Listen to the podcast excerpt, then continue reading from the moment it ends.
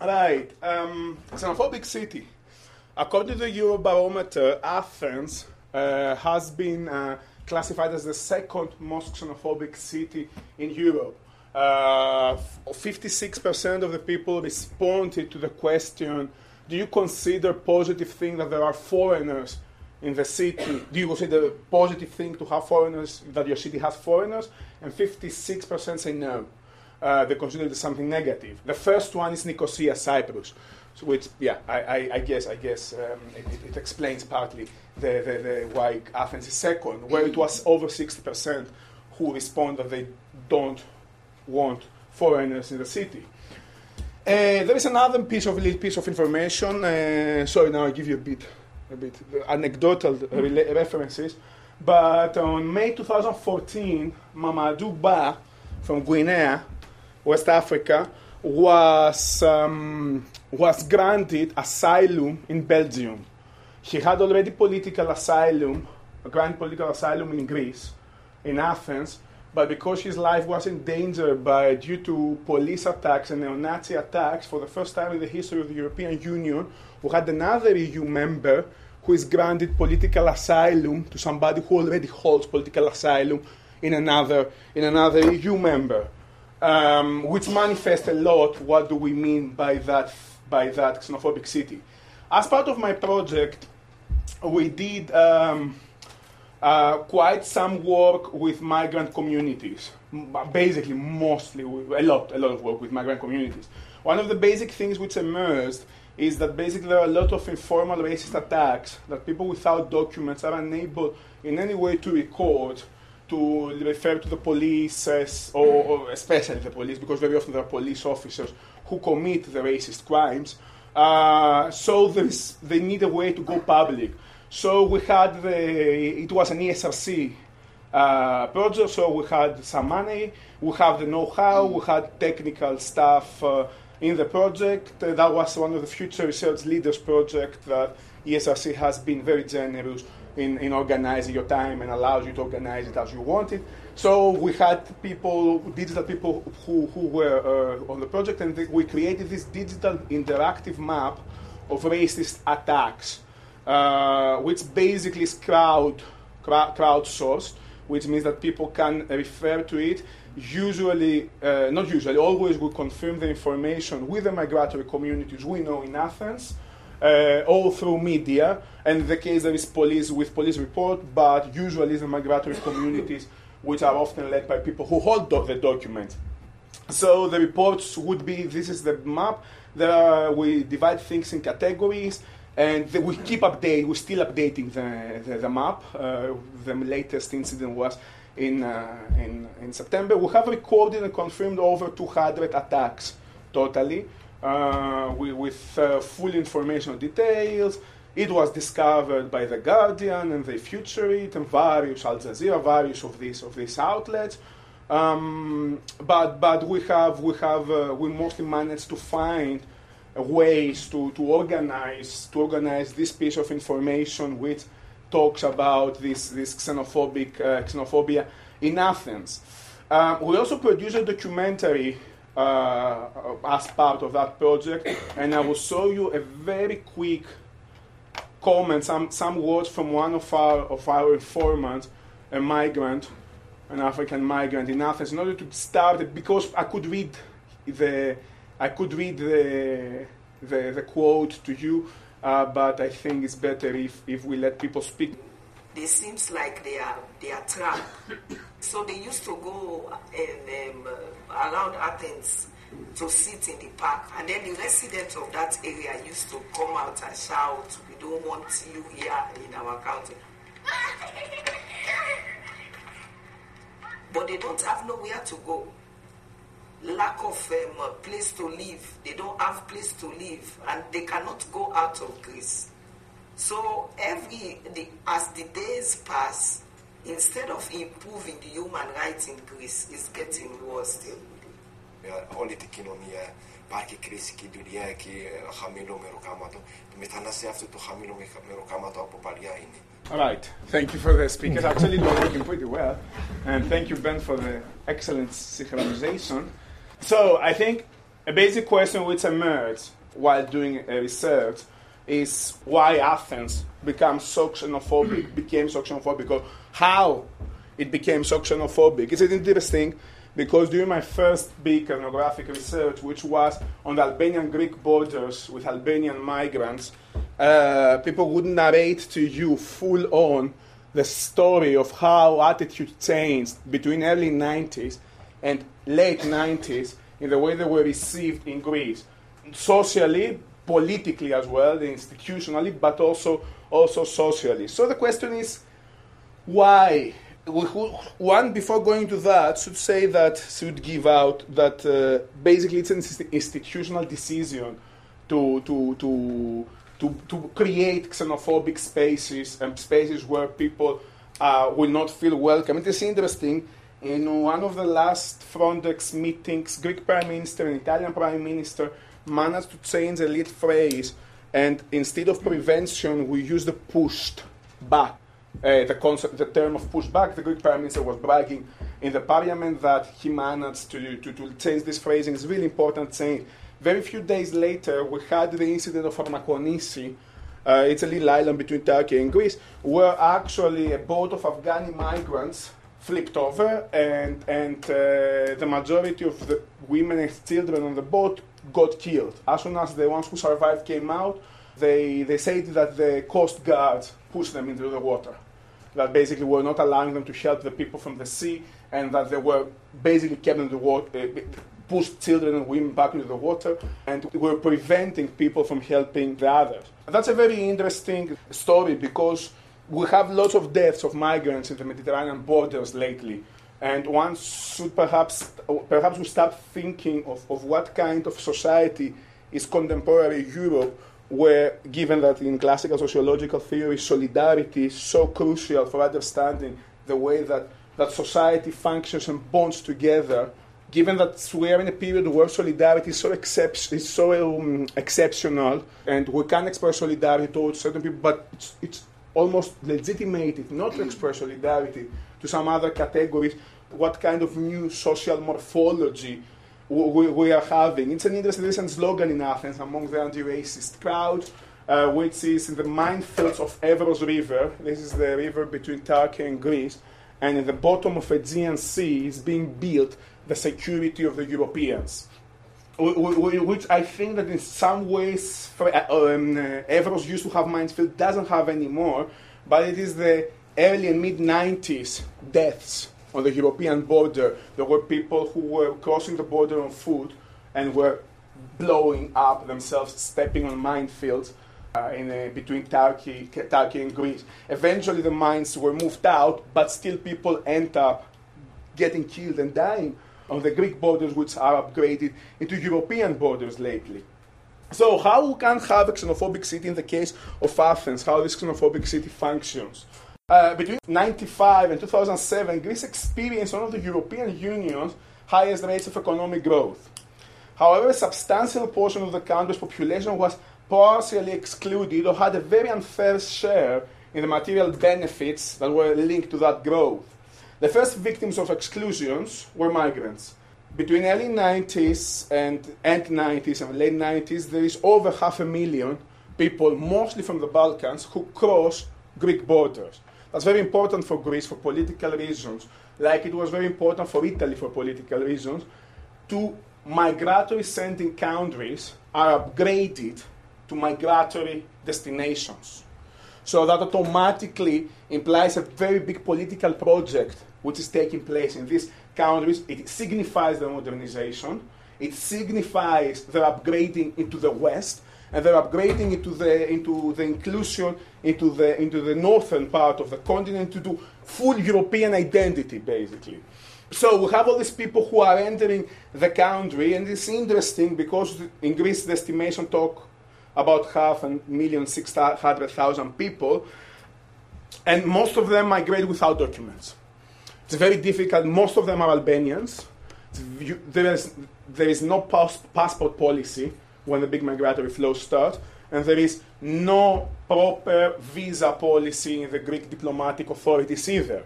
And these neighboring mountains, people do cross the border on foot. So we have people who are not lack documents. But at the same time, these people do find a country which has no proper policy to legalize themselves, to get a kind of document.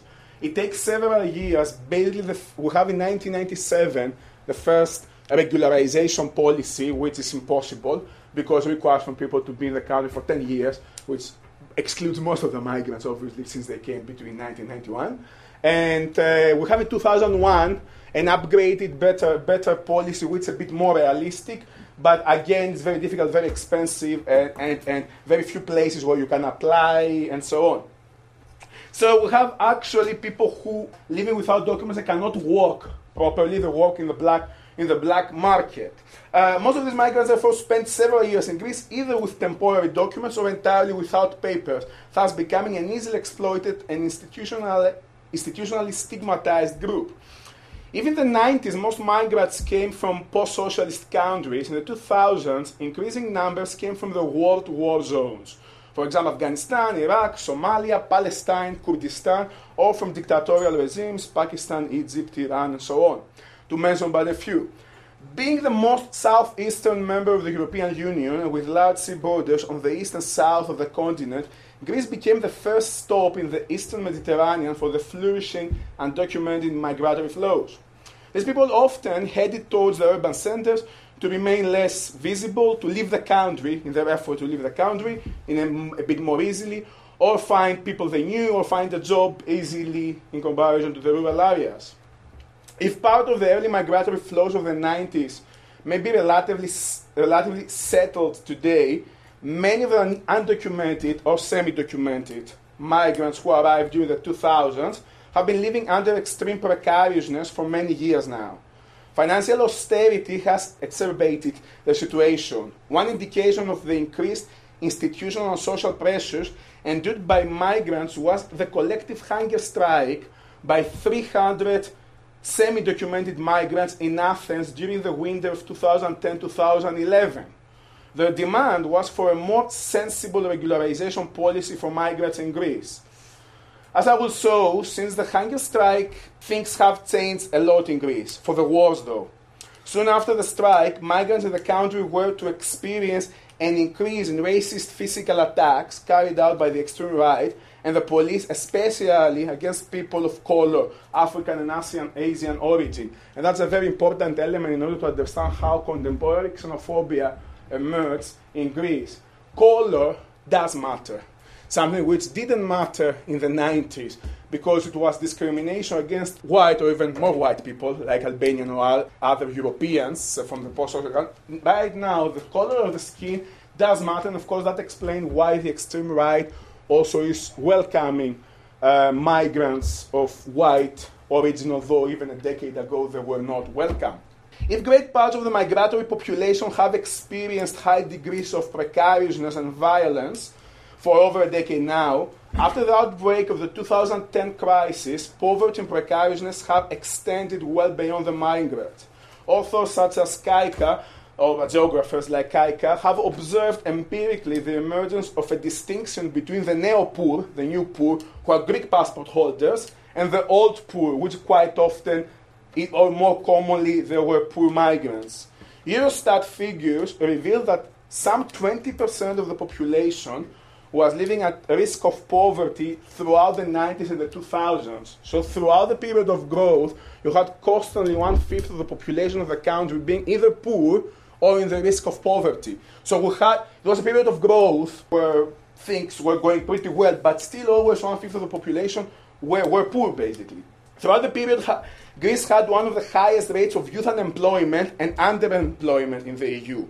This trend intensified and was further institutionalized under the EU and Greek employment policies that facilitated flexible labor.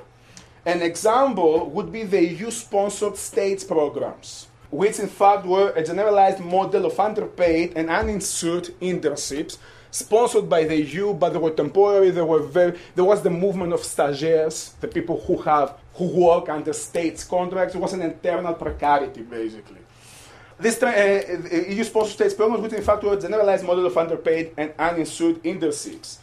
States combined with other amendments in employment laws normalized and institutionalized temporary underpaid labor. The underpaid youngster became so common that people started talking about the 700 euro generation. That was in 2009, 2010, when 700 was a low salary.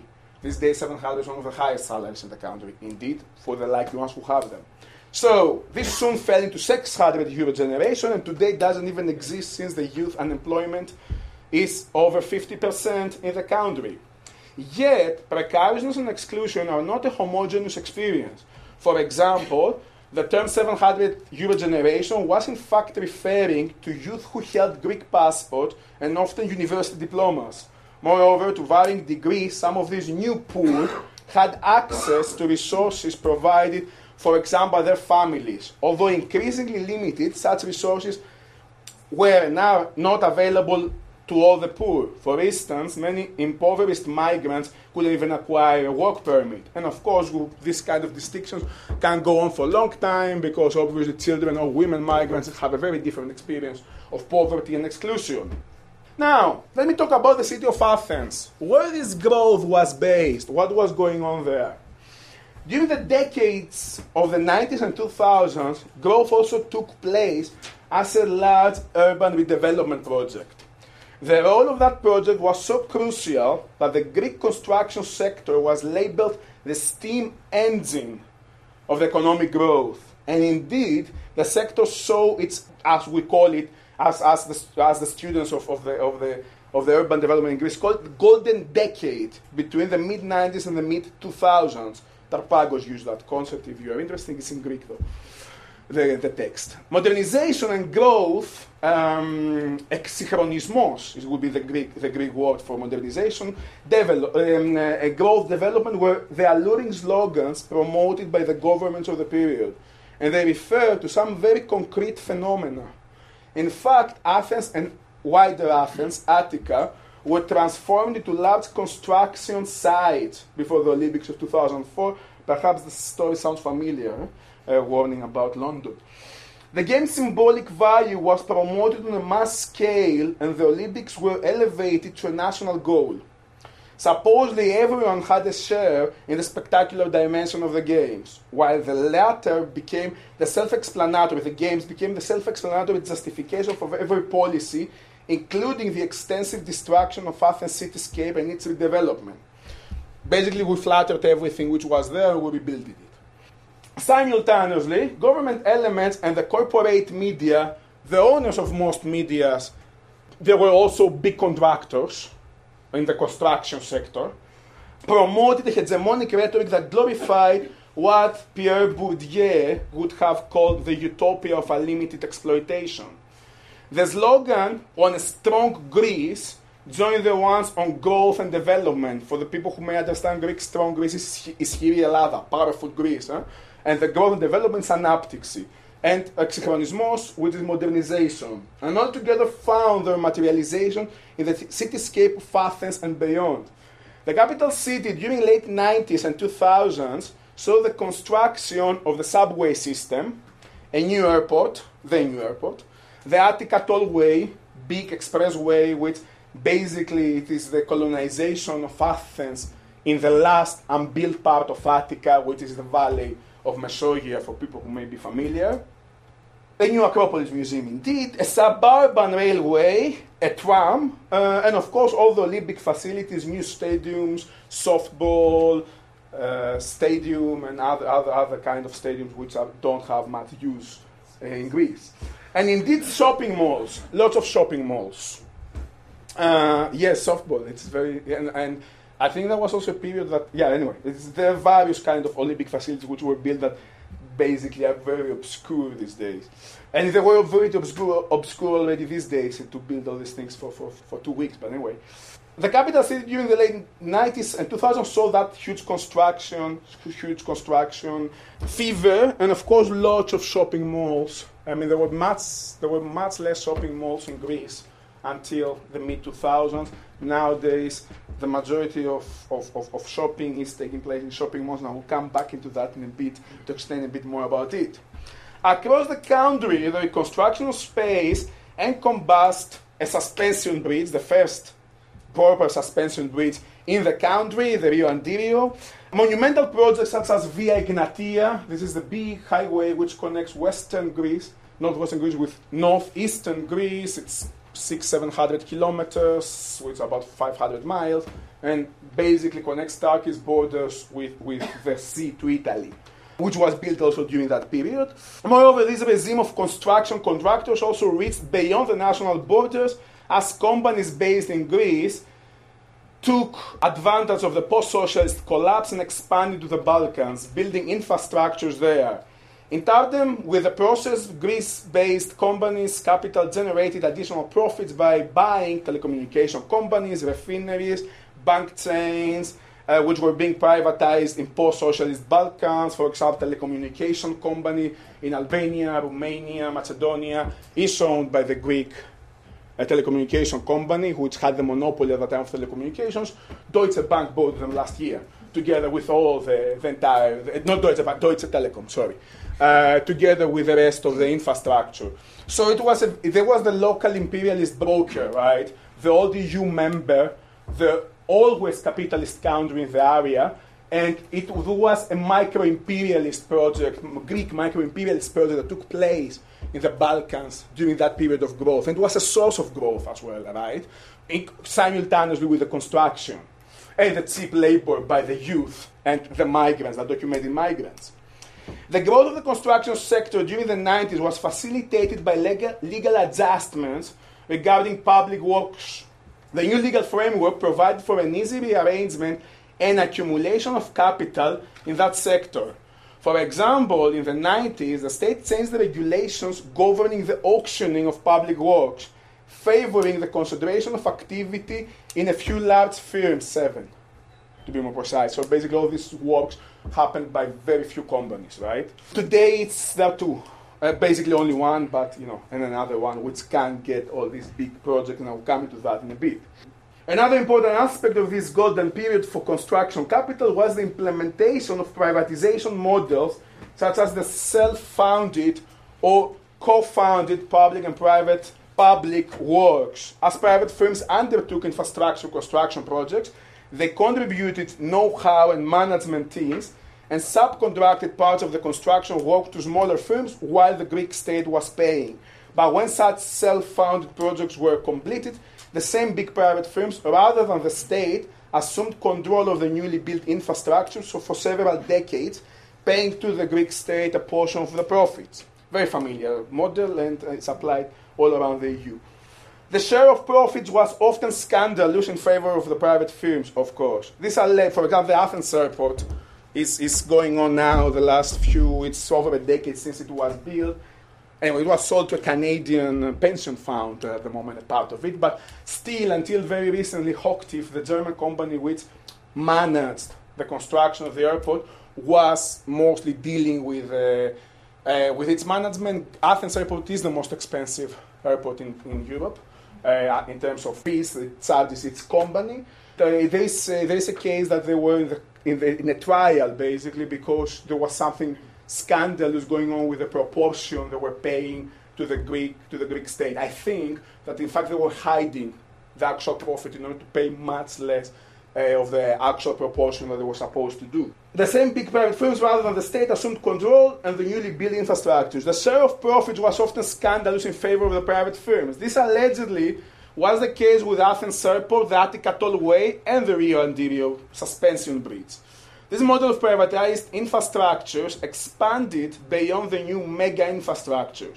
For example, since 2007, the state has increasingly privatized the existing national highway network, with new toll stations appearing all around the country or along a deteriorating, really, a, a, a, a road system which is falling apart. Additionally, the enormous urban development of the 90s and 2000s, the built environment, the new built environment, is linked with systematic efforts towards the gradual privatization of state owned spaces. A typical example is the foundation of the organizations such as the Hellenic, the Greek tourist real estate in 2000, or the Olympic real estate in 2002, which were the legal owners of the Olympic infrastructures, one of them, of the Greek tourist organizations property, the other one, which includes seasides, peninsulas, islands, hotels, um, uh, uh, casinos, and various such facilities. Both of them passed from public companies to SAs, to basically companies which were functioning according to their founding uh, statement, according to private sector criteria. Because it was really important to function and according to such criteria in order to be profitable. And basically, they were private companies. And that was the legal system which now, after the loan, after 2010, just less than a decade later, allows for the full privatization of most of the public assets in Greece. Basically, the private assets in Greece are privatized. They are now controlled by a new organization uh, which is responsible for paying back the loans and is selling all the public assets, including these islands, peninsulas, archaeological monuments, uh, museums, and everything else which belonged to the Greek tourist organization, which was a public company back then. In terms of everyday life, at the heart of the neoliberal urban redevelopment is the qualitative, physical, material transformation of public spaces. For example, during the redevelopment of an urban area, physical access to the site is usually restricted and desocialization occurs. After the end of the works, the time required for people to resocialize, interact, and become familiar somehow with the new spatial configurations often takes years. New material and social limitations are normally imposed since a key element of neoliberal development of urban materialities is the creation of controlled and disciplining spaces, for example, by fencing off or enclosing formerly open spaces. Syntagma Square typifies such a transformation in central Athens. According to the Athens municipality, Syntagma was totally regenerated in 1896. The second time that it's totally regenerated is in 1990, 94 years later. Between 1990 and 2004, it was completely redeveloped and regenerated, rebuilt three times. So it's a century almost without doing anything, and within 15 years, they rebuilt it three times. Talking about the growth, eh, talking about the steam engine of the Greek economy. Between 1990 and 2004, it was completely developed three times, becoming a construction site every few years. Syntagma was advertised as the square display of the capital city, and authorities of the strong, the powerful Greece period glorified it since it hosted the largest Christmas tree in Europe, as the municipal authorities were, were declaring for over a decade.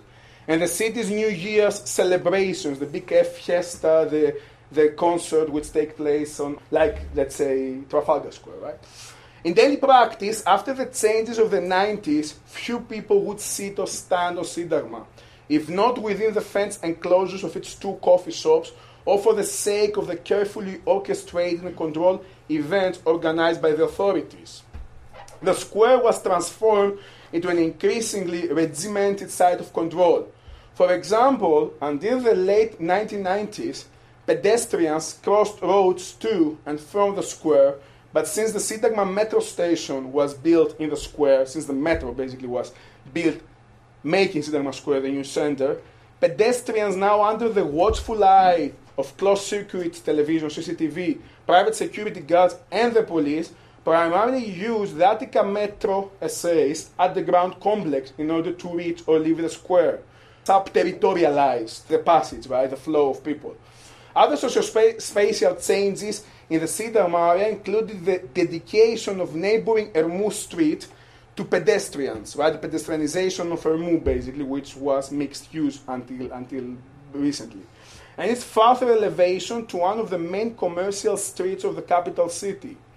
Tram lines and tram stops were constructed and bus stops were relocated around Syntagma.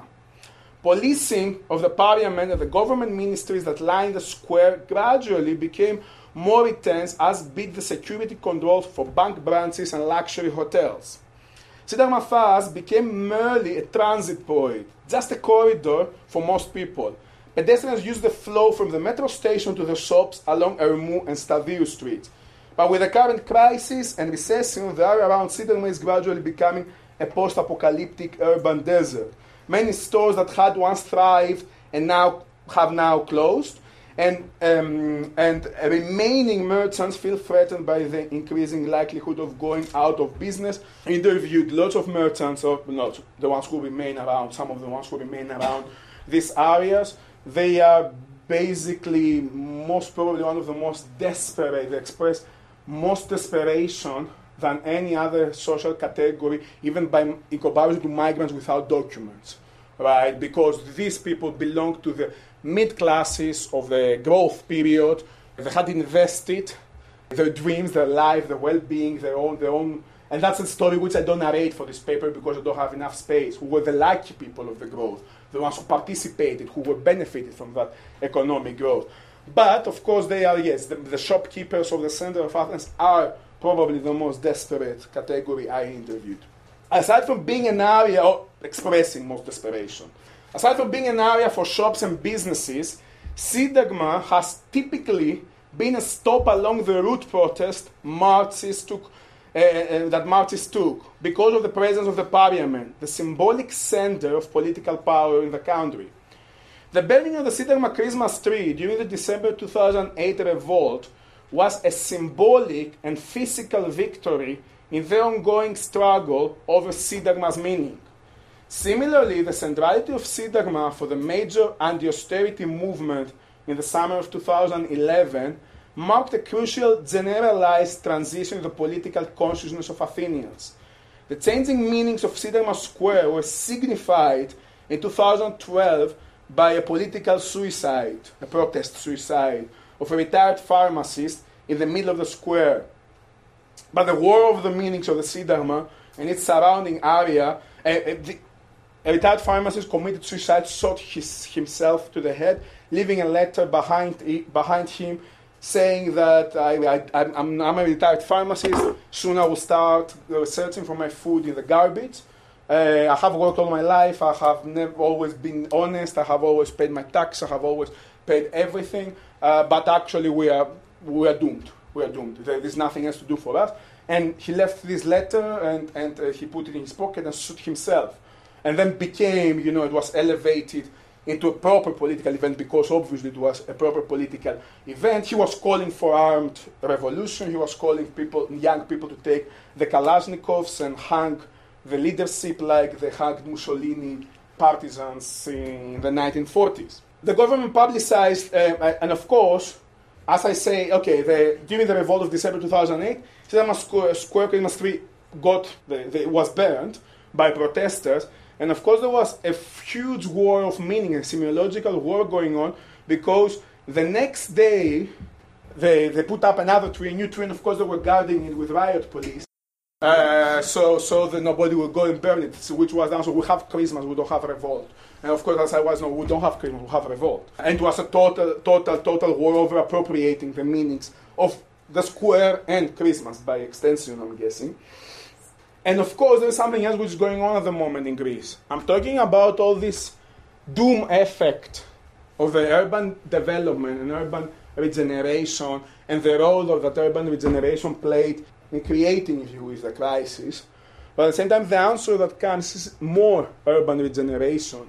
Syntagma Square, something that we are studying is, uh, through, through the Crisis-scape project, is the new project which is proposed in the center of Athens, which is a a regeneration of the most central avenues, including Syntagma Square and Omonia Square, that I will talk to you about it right now.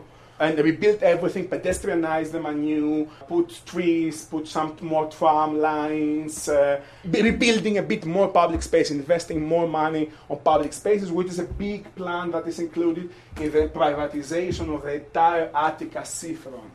So basically, the plan is to privatize the old airport of Athens, or the seafront of, of Athens, parts of the seafront, great part of the seafront, including the beaches which would be ticketed, ticket ticket based uh, seaside basically, and and the center of Athens. So recreating a bit more a new city, flattering once again the urban materiality, recreating some more.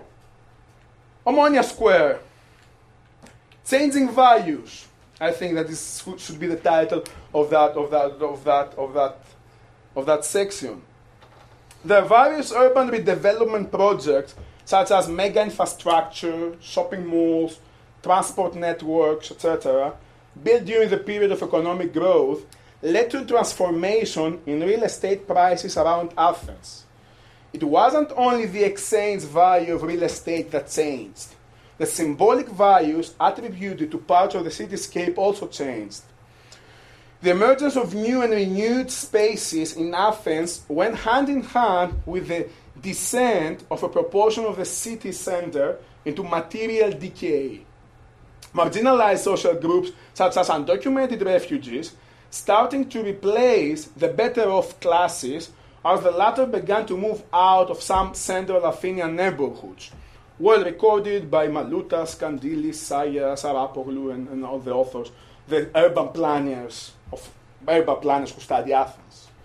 Although there is not a clear cut and rapid process of sociospatial segregation, since Athens is sociospatially porous, it is still a clearly observable phenomenon. Antithetical to the Syntagma square's brightness, uh, to the Syntagma square brightness within that context, in the popular imagination, some urban sites were becoming emblematic of the decaying central Athenian materialities and socialities.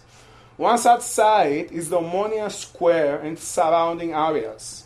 Omonia was the central transportation hub of Athens until the construction of Athens Metro in early 2000s, which established Syntagma at the core of new network in late 90s, early 2000s. Omonia is the terminal station of the old electric rail network and is close to the Athens railway station, while buses connecting the city center with the intercity bus station terminate near the, near the square. Omonia is in fact a roundabout, or it was a roundabout until they rebuilt it, with highways leading towards almost every direction of the urban complex. So you will see the old Athens map a few decades ago, you would see that Omonia is very much on the center with highways going to all the parts all parts of Athens. By the way, there's something very interesting about Omonia Square. I interviewed people who, who own businesses on the square for many decades, and was nobody able at all to say how many times the square has been rebuilt uh, the last 20 years. There is no single, there is no one number. People would say six, seven, five, never fell under four uh, and could go, you know, to most people would say, I don't know. I just cannot remember because it has been rebuilt so many times that it's completely, you know, we don't know how, how it looks like how, how, when these things happen. And that was a very, and that was narrative which was coming by people who would have very, very detailed narrative and memory of various other events. With they could narrate stories, you know, on, on which would go back many, many years. They would with many details, but they were not able to to, to reproduce for us uh, the story of the materiality of the square. Until recently, various public services, such as courthouses, were located in Omonia. And this was the heart of Athens commercial center, with thousands of shops, hotels, and catering businesses aggregating around it. There was and remains a very busy central point, and for decades it has embraced an impressive mix of activities. But economic and lifestyle, lifestyle changes, such as the increased ownership of private vehicles in late 80s, in the census of in late 80s, I, I, can't, I can't find the exact reference, but in late 80s, early 90s, there would be one million and a half private vehicles in Greece. In 2009, there would be 5 million 500. Population of the country 10 million unchanged with a few, few variation. So the new lifestyle, which increased ownership of private vehicles, uh, if you want, I will give you the full numbers. It is on. Uh, I, I have it in another. I have it in this computer in another document. The, develop, the development of new transport infrastructures like the Attica Tollway, the big expressway, linked to a more car-centric urban expansion into nearby suburbs, or the building of many new shopping malls outside the city center contributed to the change of Omonia's materialities and its sim- symbolic and exchange values. Prices of real estate have done a dip in this area, expanding pretty far. So, for two decades now, uh, right? Because entire Athens now has, which is everything all about. But anyway, uh, but for two decades, Omonia, the Omonia area is has, you know, has fallen to one tenth of the price. It has symbolic and exchange value. So besides its formal and normal functions, in the 90s and particularly the 2000s, Omonia was increasingly identified with a number of marginalized activities and diverse urban outcasts. The cheaper hotels or accommodations along the square became the dwellings of migrants or of poor people without migratory origin. Homelessness became more visible, and some of the most stigmatized pre existing urban activities in the area, heroin dealing or prostitution, for example, acquired even more negative connotations and became more visible. Other central districts in close proximity to Omonia, Psyri, Gazi, Monastiraki, for the people familiar with Athens, were partly regenerated during the 90s and 2000s. Building on the spontaneous Athenian urban palimpsest, this regeneration led to an extreme mix of activities, having the same urban block, posh bars and ethnic restaurants, undocumented migrants' houses next door, and two doors down, prostitution house, sex workers. So in the same block in that area. So there is, you know, because it's it's a total transition, well, internal transition. The virtues and sweepers of Athens, a crucial role in the wider society's or the wider social perceptions of the area of Omonia was played by novel ways of policing the city. First of all, during the period of economic growth and the consequent crisis, without the increase of a population, the number of police officers in Greece increased from 45,389 in 1998 to approximately 61,000 in 2012. 1998, 45,000. 2012, 61,000 police officers. There were also qualitative changes in policing over the past 20 years, including the development of specialized units and of more sophisticated tactics, particularly regarding public protest or migration control. And that brings me to the paradox of the border guards. In 1998, during the period, there were two new bodies, uh, two new units, which were created in the Greek police. One of them was the special guards, who are people who are guarding buildings and uh, services, um, sometimes politicians, bank owners, businessmen, stuff like that, journalists, various famous people, uh, and the, bo- the border guards, uh, 98. That's the, the, photo of the Greek from the Greek police website, which uh, just show how the border guards look like. There's a very paradox. In 2010, it was reported that the great majority of border guards, 400 something out of 500 something, were serving in central Athens. In the so called foreigners, police departments, or police department for foreigners, because there's this special service dealing with migrants that, that were, they, were, they were all of them served. But be careful, because this is not a tendency which can be seen only in Athens. Last year, for example, had UK border agency taking in the London tube migrants for their documents, right? So we are seeing basically the deployment of techniques which have been developed for the guarding of the borders, which is a guarding of a, of a borders against a foreign army, let's say. Uh, it's, it's, you know, the borders of the country is the sovereignty the state sovereignty is based on the border of the country, and you see such techniques expanding to the urban terrain. Right? So you see this kind of policing, which is, uh, or, or, this kind of units coming into the center of our cities um, today, today, today, and I will come into that towards the conclusion if I will have enough time. Oh, well, I don't. Uh, the crucial role in the wider society's perception of the area, so the police units increased, there is new logic of policing involving novel ways of targeting the national other, namely migrants, but also politically deviant, like anarchists or the far left. These are the two new groups. This means that the new forms of policing initially targeted urban sites rather than social groups, such as the anarchists or the foreigners. The targeting of the respective social groups did occur eventually, but only after the media blitz by the police and, and, and authorities uh, on, on, in that respect. Using a press release industry hosted within the corporate media popular pairings were established, such as the Exarchia area of Athens with anarchists and the Omonia Square area with migrants, and undocumented migrants more specifically. An example of how such processes may have created perceptions of urban spaces or social groups can be found in the veteran of the Greek anthropology, Michael Herzfeld, uh, who gave us an account in 2011 of being mugged in Athens, being, being was robbed basically. And um, he just gave us a, a, an account where more or less the policeman, the policewoman or policeman, forced him to state that the robber was a foreigner, which is very, I think, was very telling of how that, that works. Herzfeld published that account in Anthropology Today. So an important part of the social biography of the Omonia area is the aforementioned heightened policing of the 90s. Although the migrant policing is a nationwide phenomenon, the Omonia area became the emblematic site, emblematic site, the symbolic site of such operations in the inner city. The story starts in the early 90s when the Greek police introduced Operations Sweeper.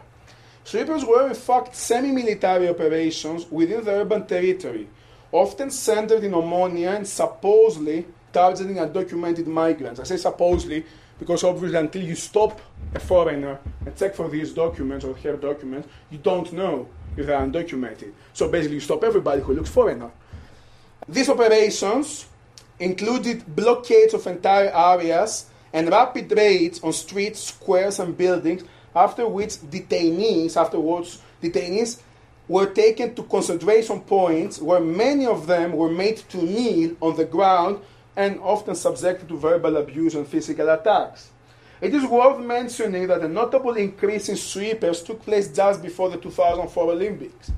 The aim was to clean Omonia's public facade and push unwanted elements towards less visible areas of the center, such as Agios Panteleimonas Square, which became internationally famous because became the it, it, start, it was identified for a certain period with the neo-Nazi group of Golden Dawn. Since August 2012, another mass operation against migrants has been unfolding in the center of Athens, especially in Omonia. This is called Xenios Zeus. Xenophobia comes from the fear for the Xenos, the foreigner. Xenios Zeus was the, the name for, the, for Zeus, the ancient Greek god. So he had as first part of his name Xenios because supposedly he was the one, he was the god of hospitality.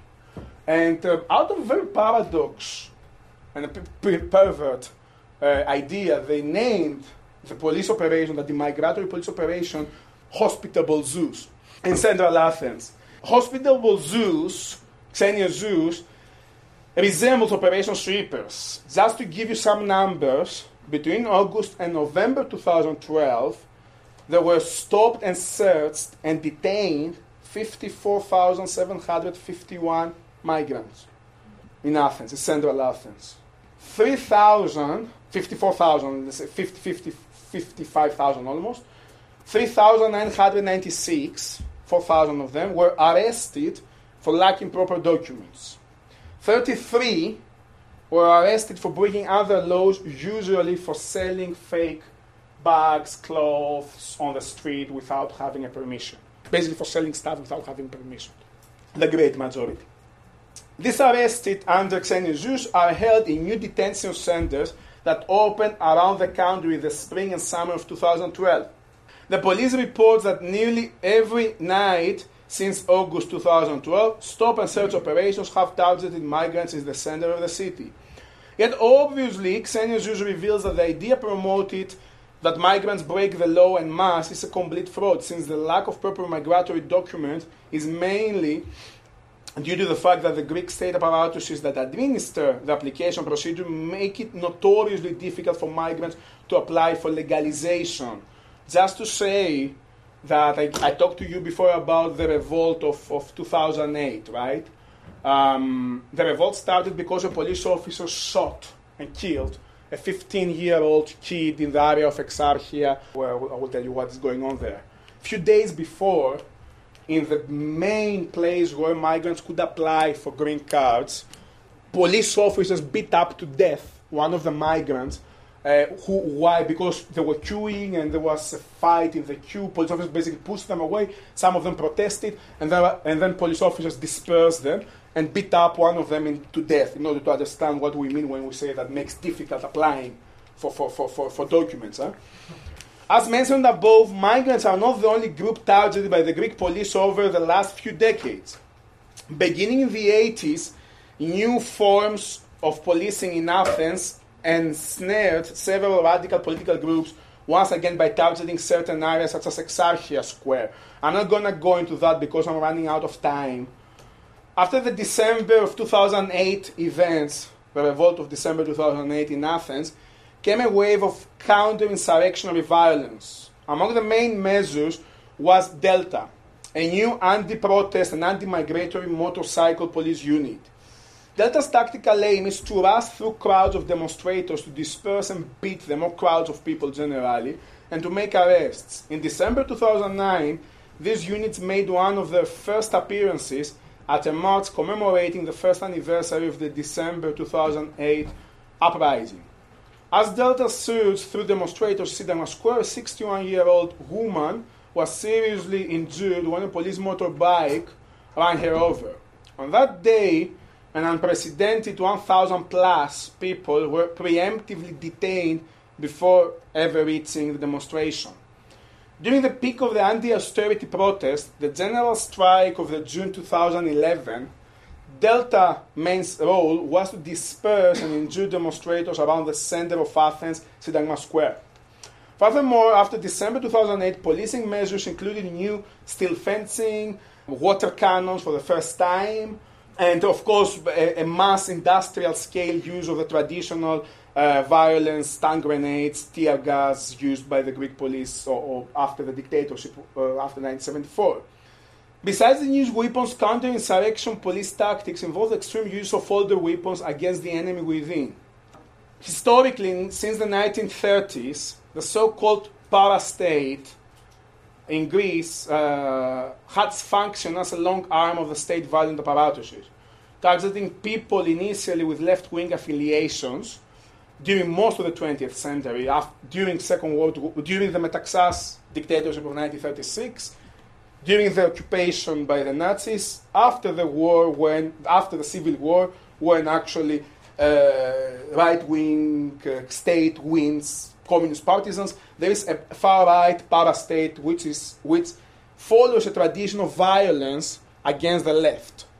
That parastate apparatus, we see it reactivated in Athens of Christ after 2010. And I'm talking about physical links here. The Golden Dawn, the neo-Nazi party members and, and, and, and, and, and, and perpetrators basically are the same physical people who were working for the Greek dictator while he was in prison. Right? The leader of the party was basically the, the leader of the party that the dictator founded after he was in prison for the coup. Um, so we talk about some very close links here. So a typical example of this escalation, uh, so we have, we have this kind of apparatus, is violent apparatus emerging in Athens. Now, we have a change.